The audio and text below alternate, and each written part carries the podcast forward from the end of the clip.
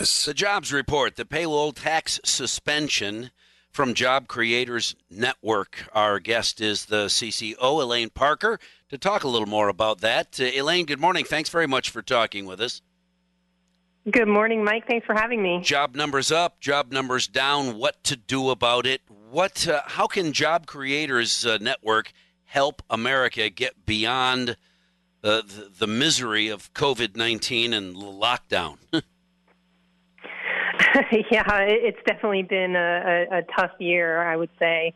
I looked, uh, I looked down in February. I looked, I looked up, and now we're at September 18th. So I, like, been a. We've all been in a different realm, I think, for six months um, with COVID. But I, I, I do see some some light at the end of the tunnel as we look at some of the jobs numbers for our job creators. Um, in in August, we saw the unemployment rate go from 10.2 percent to 8.4 percent, and 1.4 million jobs get created, and and that is significant, and certainly blew away the expectations.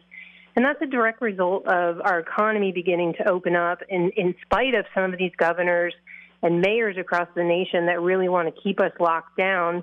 For the areas that are opening up, the underlying policies from the Trump administration that existed pre pandemic and propelled us to amazing economic prosperity, they're still there. They will work again when we open up this economy fully, and we're seeing that in the initial numbers. Is it purely political that Democrats, uh, uh, some Democrats, supported a payroll tax cut during the Obama years and now are opposed to it, or is there something else at, at, at work? You know, it, it's amazing to me because the payroll tax cut, for, for your listeners who don't remember, President Obama put in place a payroll tax cut during an election year. And the the Republicans got on board and they voted for it for the good of the country. And even at the time, President or Vice President Biden, he wrote that a, a payroll tax cut is one of the most effective ways to spark real and lasting economic growth. And he accused those who worried about Social Security insolvency of spreading misinformation. And so, yes, I know we see it in Washington all the time. Both sides flip, flip sides based on the political dynamics. But we're in a pandemic. We are in a serious issue. We're in a serious uh, situation that we've never been in before. And there are millions of people still that we need to get back to work and need help.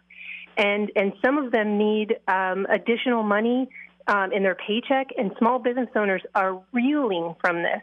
And so to give them additional funds um, by letting them keep more of their money is is only a boost to the economy.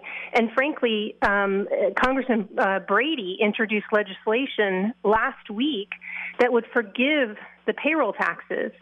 And Democrats, because Democrats keep on scaring people that they're going to have to pay this money back in January because it was only done by executive order.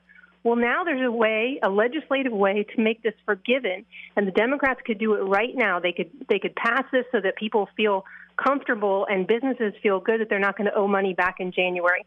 Frankly, I don't think whoever is president, whatever Congress is in place, they're not going to make anyone pay this money back. Well, it, whatever works to get people uh, back to work and keep them working and, and begin, at least from a jobs perspective, to turn all of this around.